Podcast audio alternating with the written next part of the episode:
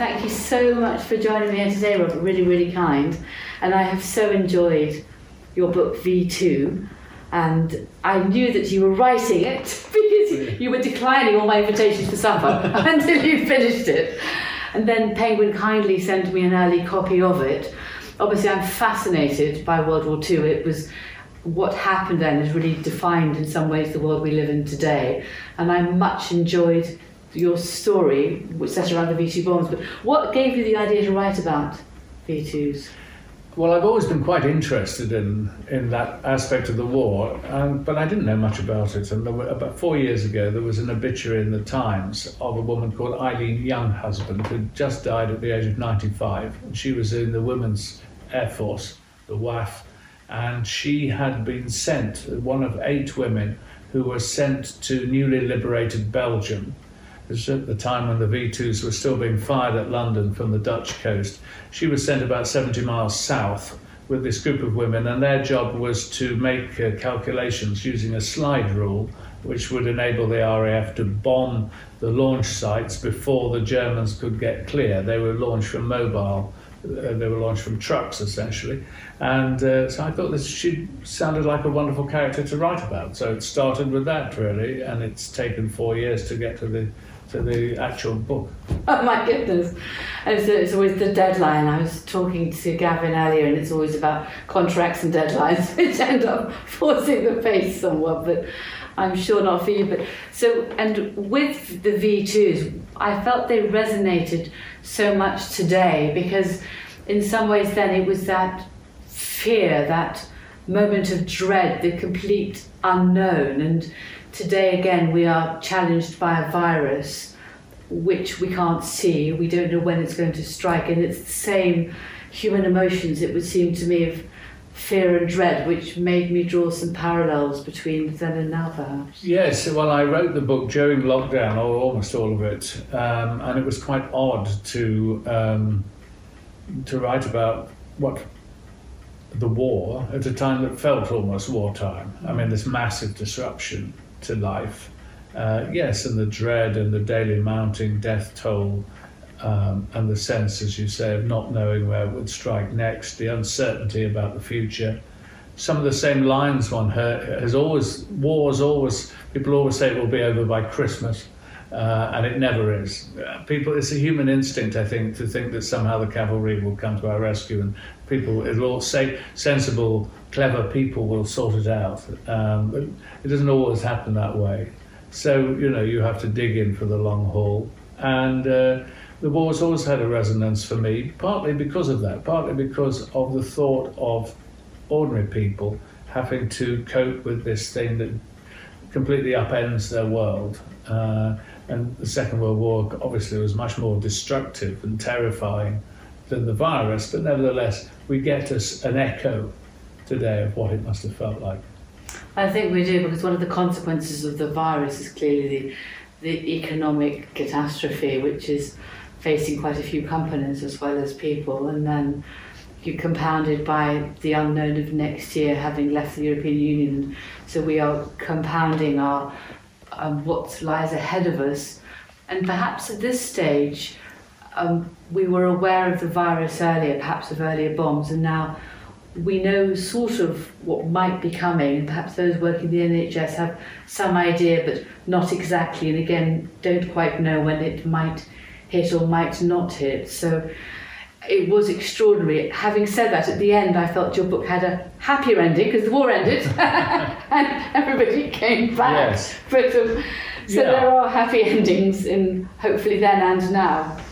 Yes, I mean, you know, I didn't want to write, you know, just another kind of Alistair Mac- not that I'm knocking them incidentally, but another an Alistair MacLean like uh, novel about the war, um, you know, Guns from Navarone or something like that. I wanted to write a bit really about ordinary people in a way, an ordinary woman sent to to do this very responsible job. And on the other side, because she's half a story and the other half is a, a German engineer, uh, the perversion of science, really, of technology, uh, what they wanted, the group of young men, they wanted to build space rockets. And indeed, after the war, they went on to do that. But this time, they found themselves building missiles to fire at London. And you mentioned leaving the European Union.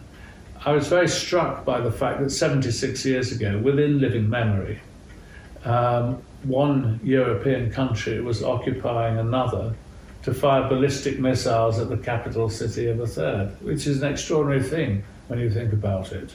Uh, yes. And another reason why I wanted to write the book, it seems to me we've taken peace rather for granted and feel we can kind of uh, you know, launch into the unknown. But these institutions grew up uh, as a direct consequence of the war. They weren't there for fun.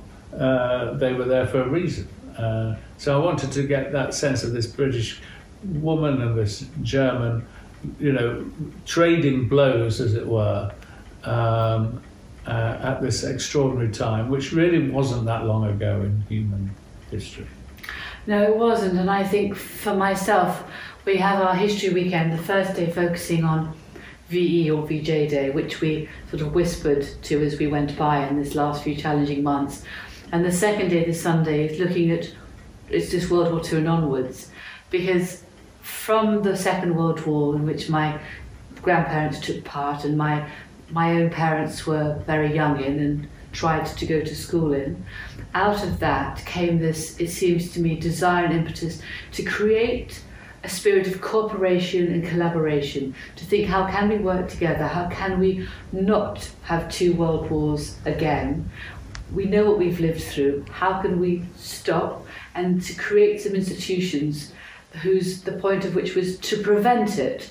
And it seems to me now that we seem to be quite casual and cavalier with what they created. They may not be perfect and they may need change, but you don't necessarily want to throw them all out. So I felt your book resonated for me in those ways. I don't know what you feel about that. Well, yes, that was certainly part of my, you know, why does one write historical fiction? I mean, it's generally because there's something resonates with you from the past that has uh, relevance today.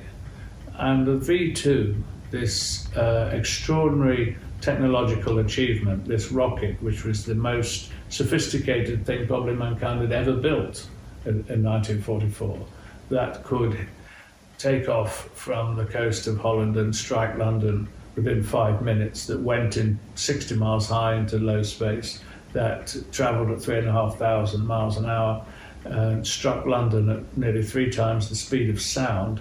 This extraordinary technological achievement, uh, the way that it was used, uh, the ingenuity of Europe turned in on itself, uh, destroying itself, um, the creation of cooperation because, uh, as Mitterrand, President Mitterrand said, nationalism means war in the end.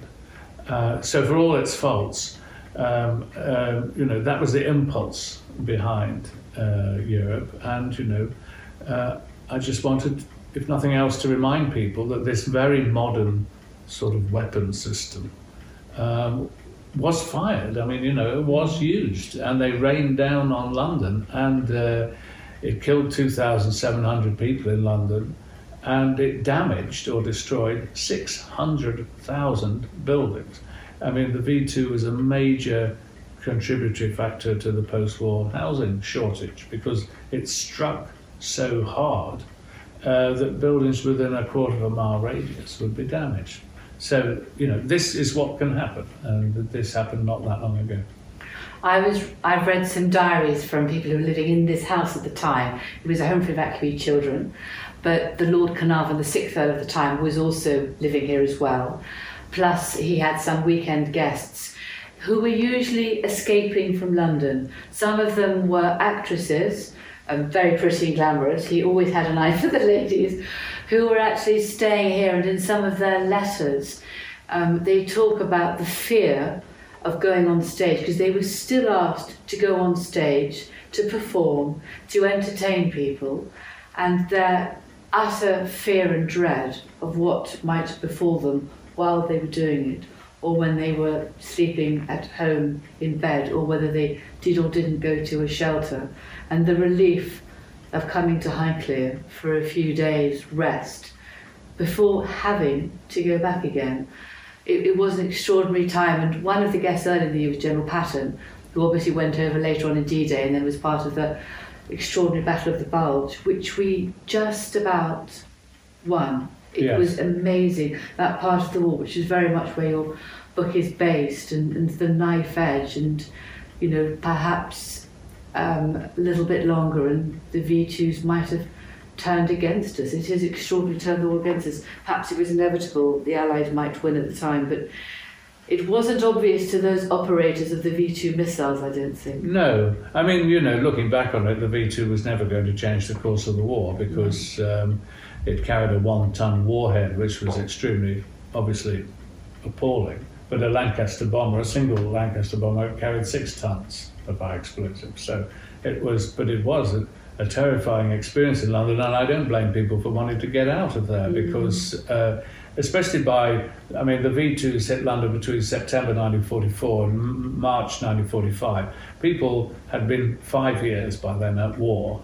People were exhausted, and they thought the Germans were defeated. And suddenly these things are coming in, and across London, sometimes there would be as many as seven or eight missile strikes a day, and um, you couldn't see the V2 coming in uh, because it travelled too fast for the naked eye to spot. But it would, um, uh, you'd hear a, a sonic boom as it broke the sound barrier, and then a bang as it hit the ground, and these, this this noise reverberated across the whole of the capital, across you know, right away across London, like a kind of which is in a sort of bowl and a kind of echo chamber.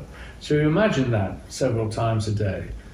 And if you remember the terror, of course, by say a knife wielding terrorist on a bridge in London and how that permeates through Yeah. London, if you think of these bombs going off day after day, you get some measure of how frightening it must have been for people.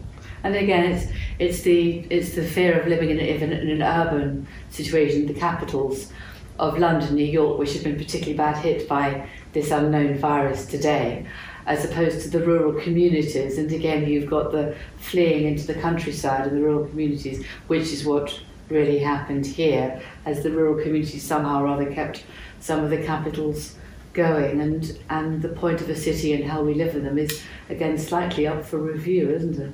Yes, I mean, I was in London for, for just went around central London signing me to uh, uh, about 10 days ago. Um, and living out here, you know, we live about 20 minutes, 25 minutes from you, uh, you actually don't really feel much has changed. You know, this is a rural place, the centre of the small towns and villages hasn't changed. But you go to central London, you walk, I went to sign copies in Heywood Hill and then Piccadilly and Hatchards, and uh, they're deserted, there's no tourists, the trade has collapsed, the bookshops were like mausoleums. Um, it was depressing. Um, you were far more hit by the consequences of the virus, the physical what changes to life in London. Just as in the war, uh, by a large area like this, there was bombing in Newbury, but really by 1944, uh, nothing. Yeah. that, that had passed, and so you were able to live a pretty normal life here. But in the capital, a huge target which the Germans could strike, for which they fired 1,300 ballistic missiles at, it was a different story entirely. It was a different story. But of course, V2 is one of only a, a long series of amazing books, and I, I hope, I think I've read most of them, so I'm always looking forward to the next one as well, Robert. But I really enjoyed Enigma again, set in World War II, and, but I also enjoyed Conclave, which I found fascinating, and then I've also very much enjoyed um, some of your the Cicero um, books actually from a much earlier time, but with again lessons and resonances in today's world, or, or Pompeii, of course. Is there is there any period you prefer writing about? Where do you think you're going to go next? Well, I like to go anywhere where I think there's something interesting. I mean, whether it be the present or the future or the past, it's a story, a character that something interesting is likely to happen to them. Um, I enjoy the sheer pleasure of telling a story, really, like, And of like course- a speech or telling a joke. And of course, I read the second Sleep, which was I think the one book wrote before this Yes. one, which again I really enjoyed. A world without mobile phones, Yes. set 800 years Yes. ago. Yes. But I think it's been picked up because I read it in the papers, all the Daily Mail, so it must be true, by Gareth Neame, Yes. who's possibly turned it into a series. And Gareth Neame and his team are the ones behind Downton Abbey, so it's a wonderful. I, I very much hope that is Yes. turned into a TV series, or is it a film? Where? Well, no, it's going? Carnival Productions, and they want to do a TV series. Although I fear it won't be as successful as Downton Abbey. well, I, I hope that it's enjoyed by many people. Downton Abbey has been an extraordinary costume drama, and I think little did we all think in the first series, when we were all very relaxed and kind of joking around, that it would we'd still be talking about it ten Yes. years later. But but I did enjoy the second sleep, which goes back, I think it's eight hundred years ago, Yeah. isn't it? No, it's Yeah, 800 going years in the future, but it feels sorry. like the past. Eight hundred yes. years in the past. Yeah. So, which I very much enjoyed, and they found these funny things called mobile phones, which I also think sometimes are funny things as well. Um, very different story, and this was, of course, a abbey with monks living in. So, I, I very much enjoyed the characters that you drew out in that. But, Robert, I know you've got many other talks to give and places to go, but thank you so much for coming here to talk today. Always a pleasure, Fiona. Thank, you. Thank you very much.